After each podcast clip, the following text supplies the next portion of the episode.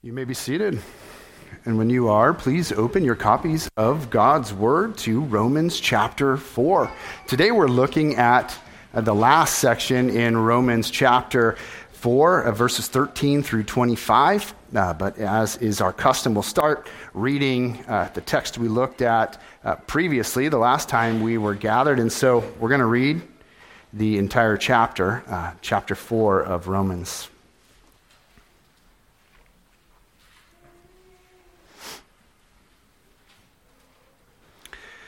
I'd remind you that this is God's inspired, infallible, and holy word. Romans chapter 4, beginning at verse 1. What then shall we say was gained by Abraham, our forefather, according to the flesh? For if Abraham was justified by works, he has something to boast about, but not before God. For what does the scripture say?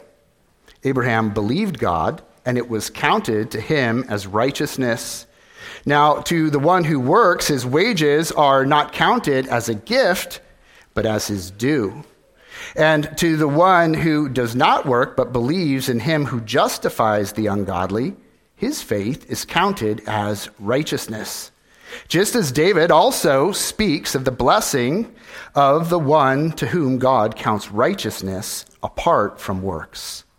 Blessed are those whose lawless deeds are forgiven and whose sins are covered. Blessed is the man against whom the Lord will not count his sin. Is this blessing then only for the circumcised or also for the uncircumcised? For we say that faith was counted to Abraham as righteousness. How then was it counted to him? Was it before or after he had been circumcised? It was not after, but before he was circumcised. He received the sign of circumcision as a seal of the righteousness that he had by faith while he was still uncircumcised. The purpose was to make him the father of all who believe without being circumcised, so that the righteousness would be counted to them as well, and to make him the father of the circumcised who are not merely circumcised, but who also walk in the footsteps of the faith that our father Abraham had before he was circumcised. For the promise to Abraham and his offspring that he would be heir of the world did not come through the law, but through the righteousness of faith. For if it is the adherents of the law who are to be the heirs, faith is null and the promise is void. For the law brings wrath, but where there is no law, there is no transgression. That is why it depends on faith, in order that the promise may rest on grace and be guaranteed to all his offspring, not only to the adherent of the law, but also to the one who shares the faith of Abraham, who is the father of us all, as it is written. I have made you the father of many nations. In the presence of the God in whom he believed, who gives life to the dead and calls into existence the things that do not exist. In hope, he believed against hope that he should become the father of many nations, as he had been told, so shall your offspring be. He did not weaken in faith when he considered his own body, which was as good as dead, since he was about a hundred years old, or when he considered the barrenness of Sarah's womb. No unbelief made him waver concerning the promise of God, but he grew strong in his faith as he gave glory to God, fully convinced that God was able to do what he had promised.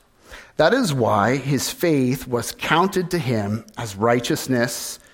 But the words it was counted to him were not written for his sake alone, but for ours also. It will be counted to us who believe in him who raised from the dead Jesus our Lord, who was delivered up for our trespasses and raised for our justification. Let's pray. Lord, we do thank you for this fourth chapter of Romans. And we do pray as we think about it and as we meditate on it, as we think about what your word has already said in earlier chapters of this book or in other parts of your word, Lord, we pray that our understanding of your word would become clearer. And we pray that our love for Christ and the gospel would become stronger. Lord, we do ask that you would do a work, that you would help us today, that we would hear your voice, that we would hear your direction. Uh, we'd ask these things in Christ's name. Amen. There's a, a famous statement about the only thing that is said to be certain in this life. Uh, the quote goes In this world, nothing can be said to be certain except death and taxes. You know uh, that statement, right? You've uh, no doubt uh, heard that. In this world, nothing can be said to be certain except death and taxes. And that quote is often attributed to Benjamin Franklin. And it's an interesting quote, isn't it? Uh, it's interesting because, one, on the one hand, paradoxically, uncertainty is considered certain. And on the other hand, it reflects something that we can all identify with the inevitability of death and the unavoidable obligation of paying taxes. Our text is about something certain, something that is absolutely certain the promises of God. If you scan our text, you'll see the word promise appears five times in the text. And the word faith appears five times as well. This text is about believing God's promises. This text underscores the importance of trusting God's promises and draws our attention to the exemplary life of Abraham.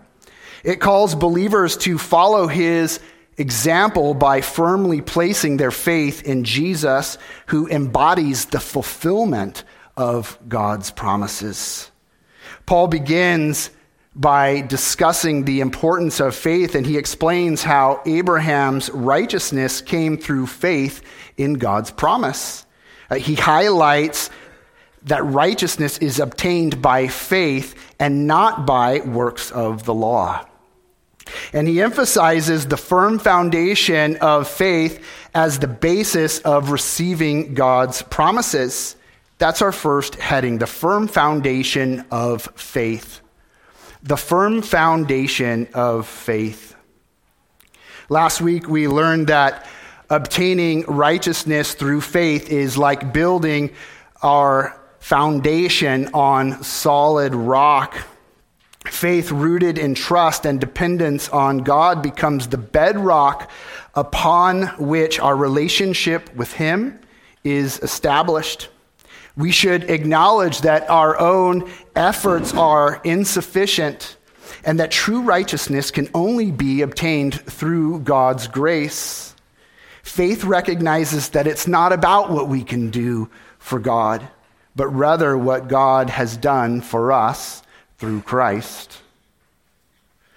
Paul has been laboring the doctrine of justification by faith alone through Romans 3 and 4. He's already appealed to Abraham to prove the point that there's only one way of salvation.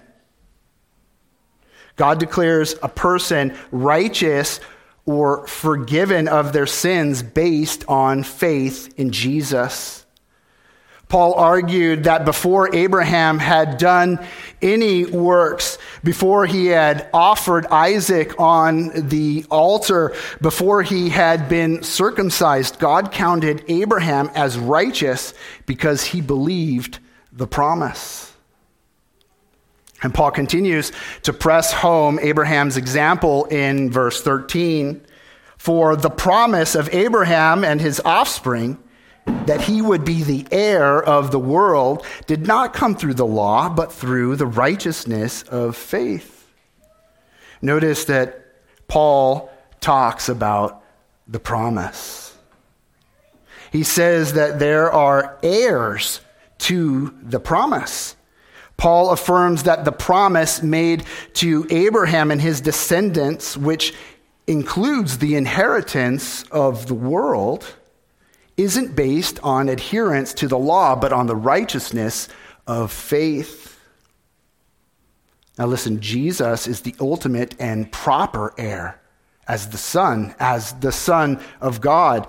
But through faith and the imputation of his righteousness received by believers, we're adopted into the family of God and become co heirs with him.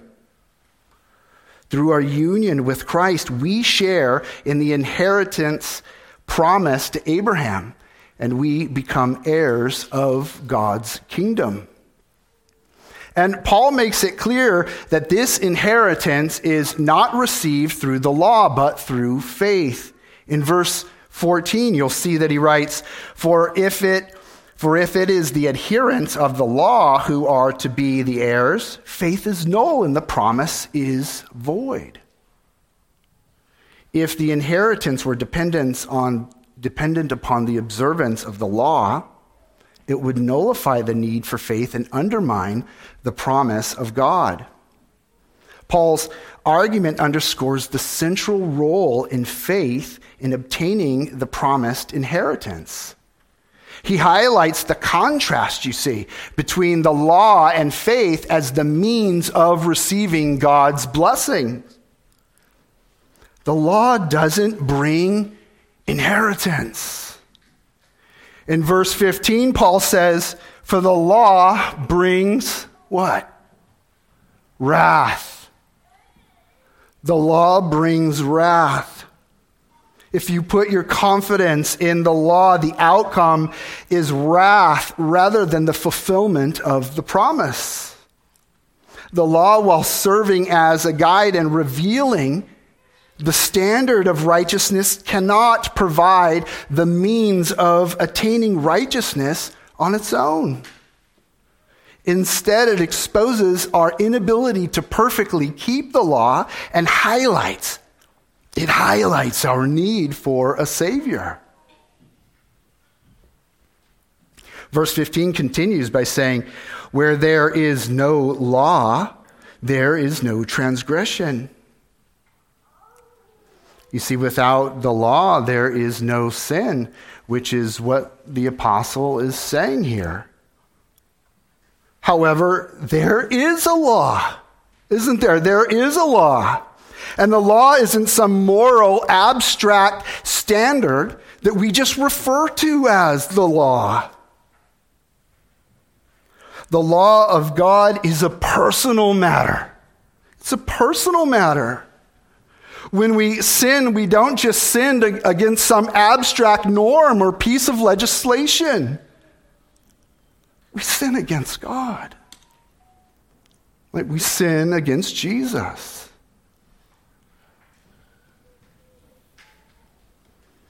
God's wrath is his righteous and just anger and judgment against sin and rebellion. It's a manifestation of his holiness and his intolerance towards anything that opposes his perfect nature and will.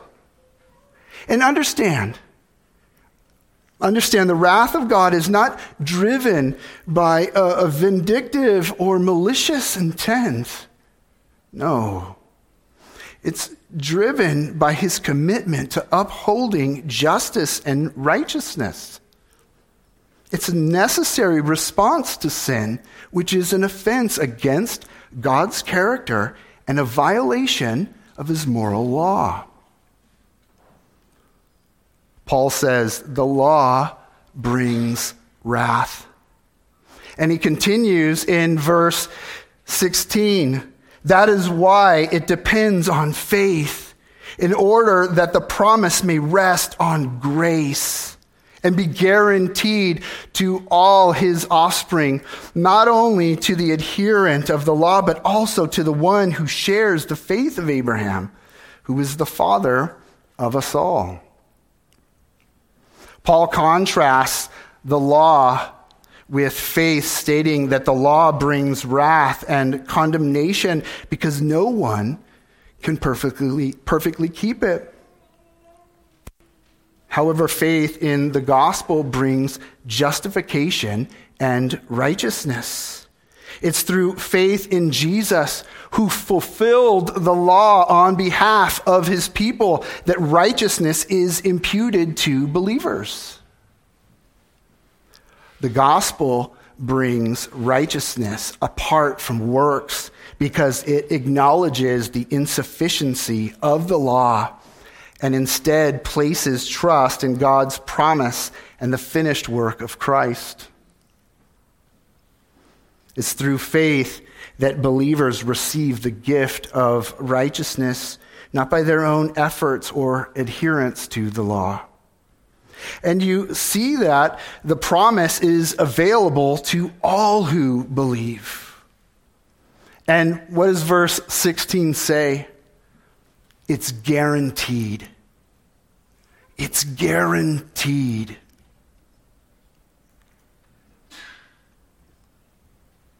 When we consider God's faithfulness and his unchanging character, we see how he consistently keeps his promises.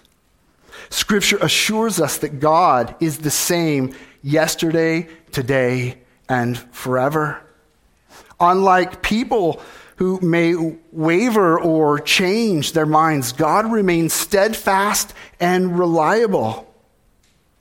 His faithfulness is an inherent part of who he is. God is trustworthy. He's reliable and can be counted on to fulfill what he has promised. Numbers chapter 23, verse 19 declares God is not man that he should lie, or a son of man that he should change his mind.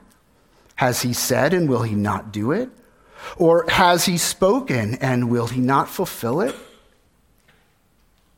You see, God's character and integrity ensure that his promises will come to pass. They will come to pass. God is going to keep every single promise that he's made to you. Do you hear that? He is going to keep every single promise that he is, has made to you. It is certain. It will not fail.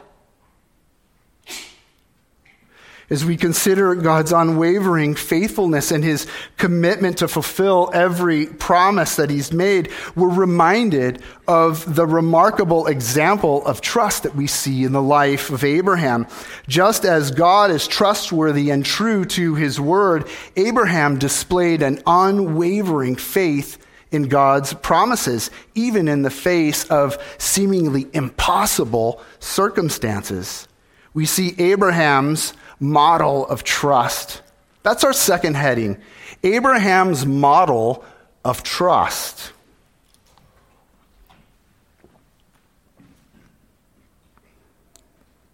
If you look at verse 17, you see that Paul quotes Genesis 17, verse 5. As it is written, I have made you the father of many nations in the presence of the God in whom he believed, who gives life to the dead and calls into existence the things that do not exist. Paul quotes this text to emphasize God's power and his ability to bring about what seems to be humanly impossible. Paul uses this quote to illustrate Abraham's unwavering faith in God's promise of descendants, highlighting that God can call into existence things that do not yet exist.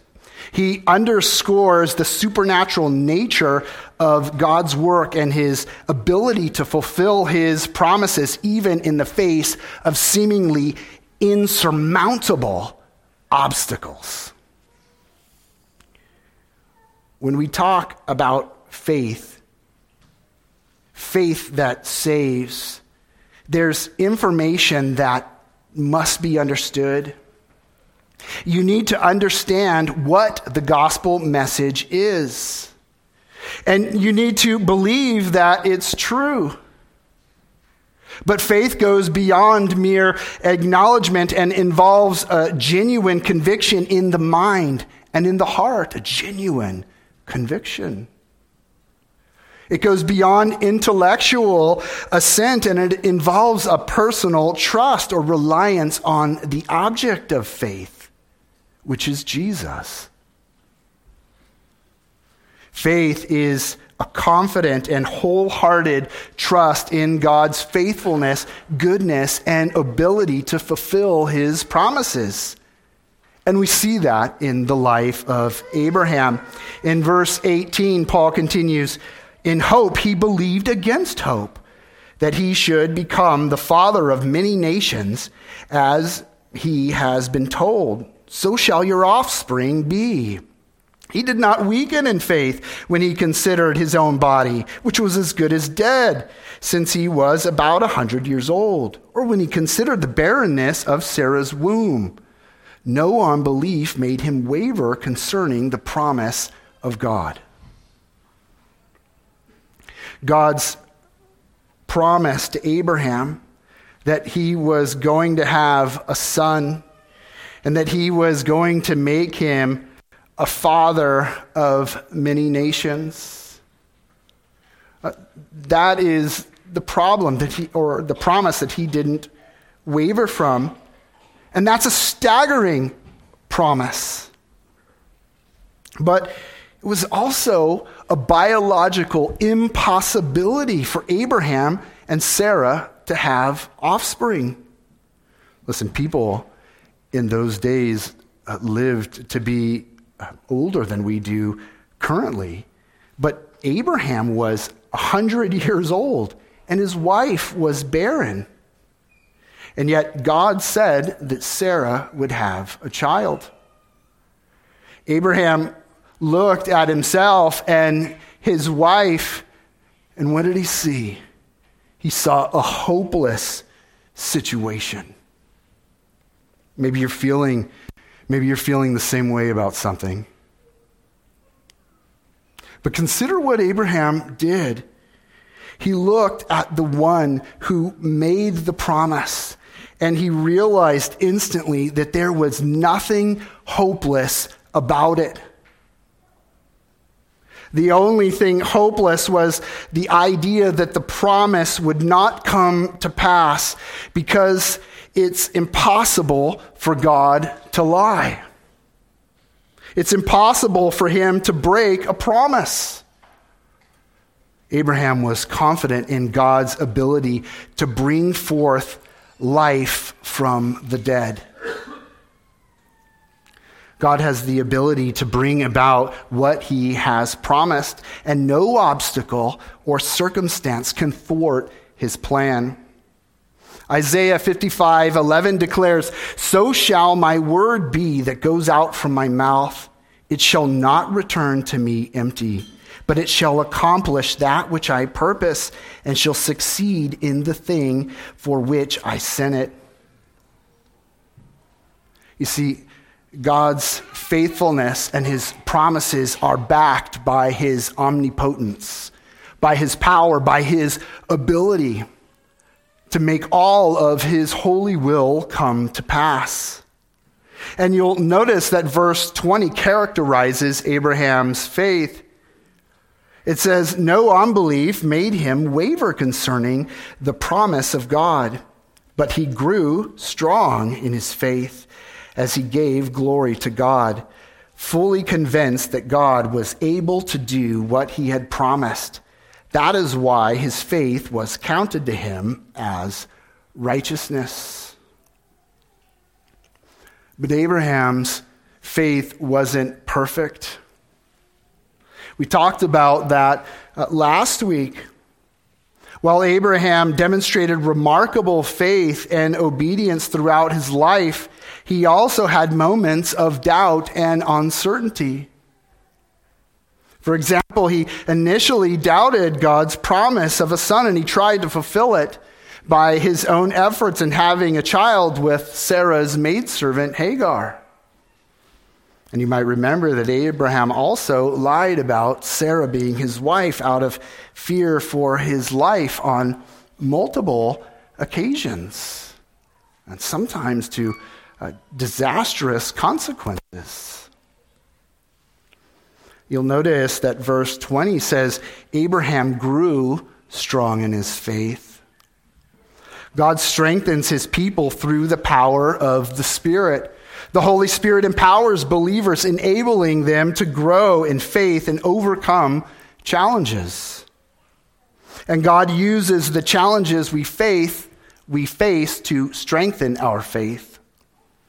Romans 5 and James 1 both teach us that through trials, our faith is tested and refined, producing endurance and character, strengthening our faith. These experiences can deepen our trust with God and shape us into more mature and resilient followers of Christ. Again, Abraham's faith wasn't perfect, but his overall pattern of faith and trust in God's promises are commended in Scripture. It's important to recognize that genuine faith doesn't require perfection, but rather a sincere and ongoing trust in God, even in the face of doubts and struggles. Abraham's faith serves as an example of how imperfect individuals can be counted righteous by God through faith. You see, Abraham's salvation came through faith. It wasn't the strength of his faith that saved him. No, it was God, the object of his faith, who saved him.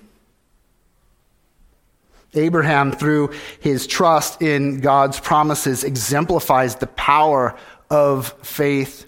His confidence in God's ability to fulfill what he had spoken fueled his hope even in the face of seemingly insurmountable circumstances. And as the text continues, it discusses God as the faithful promise keeper. That's our third heading the faithful promise keeper. The faithful promise keeper.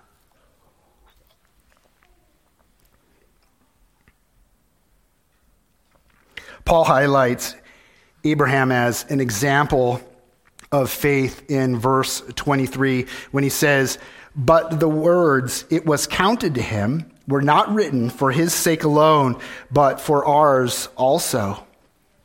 Uh, Paul is drawing our attention back to Genesis 15, verse 6, when he says, Abraham believed the Lord, and it was counted to him as righteousness. Paul draws our attention back to the phrase, it was counted to him, to emphasize the significance of faith in the life of Abraham. The phrase, it was counted to him, signifies that Abraham's faith was credited or reckoned as righteousness before God. Paul uses this example to teach that righteousness is obtained not through works or adherence of the law, but through faith in the gospel. We talked about that word uh, credited before, right? Uh, I said that, that it's an accounting term. It carries the idea of uh, crediting uh, something to your account. You're familiar with that term. Uh, your account gets credited and it gets debited, right? And we like it when we receive uh, a credit to our account. Well, this word, it carries uh, that idea. Uh, God credited righteousness to Abraham's account because of faith, not because of works. Uh, other translations of the Bible might use the word imputed instead of counted. Imputation is a concept that relates to the transfer or reckoning of something to someone else's account. So they're synonymous terms, right? In the context of salvation, it refers to the imputation of Christ's righteousness to believers, while their sins are imputed to Christ. It involves a twofold imputation the imputation of our sins to Christ and the imputation of Christ's righteousness to us. Our sins and guilt are transferred to Jesus, who took them upon himself. He took upon the penalty and punishment of our sins on the cross. In exchange, the perfect righteousness of Christ is credited or imputed to believers, covering their sins and providing them with a righteous standing before God. The apostle Paul writes about this exchange in 2 Corinthians 5:21 saying, "For our sake he made him to be sin who knew no sin, so that in him we might become the righteousness of God." Jesus, who was sinless, took our sin upon himself, bearing the consequences, while we who are sinful receive his righteousness as a gift through faith. This marvelous exchange occurs because of Christ's work of redemption. Our sins are imputed to him, and his righteousness is imputed to us. Our sins are imputed to him and his righteousness to us. It emphasizes the great love and grace of God who offers us forgiveness and new standing before him based on Christ's righteousness. Faith was counted to Abraham as righteousness. And Paul reminds us in verse 24 that those words were not written for his sake alone, but for ours also. It will be counted to us who believe in him who raised from the dead Jesus our Lord, who was delivered up for our trespasses and raised for our justification. Building upon the context of Abraham's faith, Paul emphasizes that the promise made to Abraham finds their fulfillment in Jesus. The text says that Jesus was delivered up for our trespasses and raised for our justification. This highlights the redemptive work of Christ who fulfills the promises of salvation and justification, ensuring their completion. When Paul speaks of Abraham's justification by faith. He's simply saying that Abraham was justified by the righteousness of Christ. The only difference between the justification of Abraham is that Abraham looked forward to the promise. He trusted in the promise of a Redeemer, whereas we look back at the work of Jesus. The only difference is the time frame of where the object of our faith is. Abraham's faith looked forward and our faith looks backward, but the ground of Abraham's justification is exactly the same as ours the person and work of Jesus. Jesus demonstrates that he is the faithful promise keeper through his life, death, and resurrection. He fulfills the promises made to Abraham and the Old Testament prophecies, revealing God's faithfulness in bringing salvation to humanity.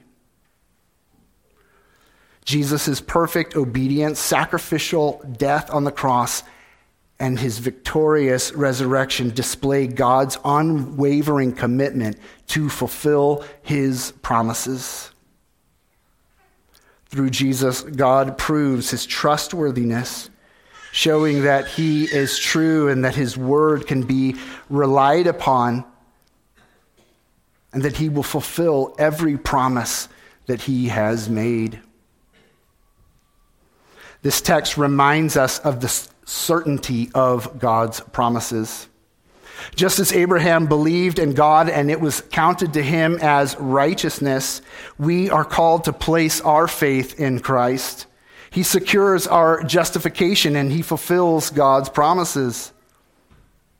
Abraham's example of trusting God's promises teaches us that faith goes beyond intellectual assent.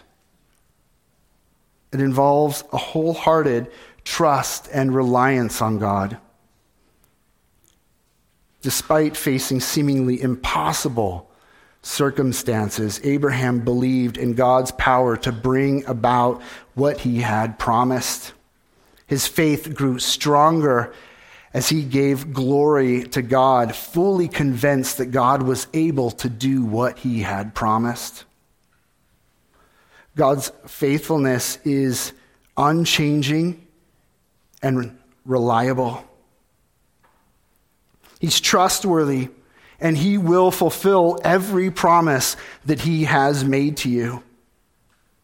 His promise of salvation isn't dependent upon works or adherence to the law, but is received through faith. This text calls you to follow the example of Abraham and to place your faith in Jesus. Trust in his finished work of salvation for you and rely on his faithfulness to fulfill every promise. And as you do, you can have confidence that God will keep his word and that your justification and the fulfillment of God's promises are secure in him. In a world of uncertainty, where death and taxes are considered certain, we can find true certainty in the hope of God's promises. Anchor your faith in Him, knowing that He is faithful and His promises will never fail. May we be like our father Abraham, walking in faith, in his footsteps, even experiencing the blessings that come from placing our trust in Christ, the faithful promise keeper. Amen.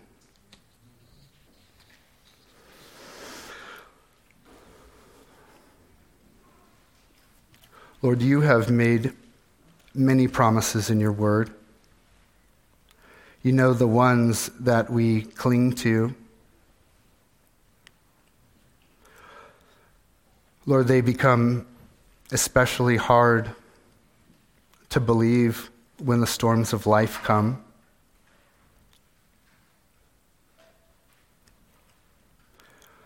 You have said that you have redeemed our suffering,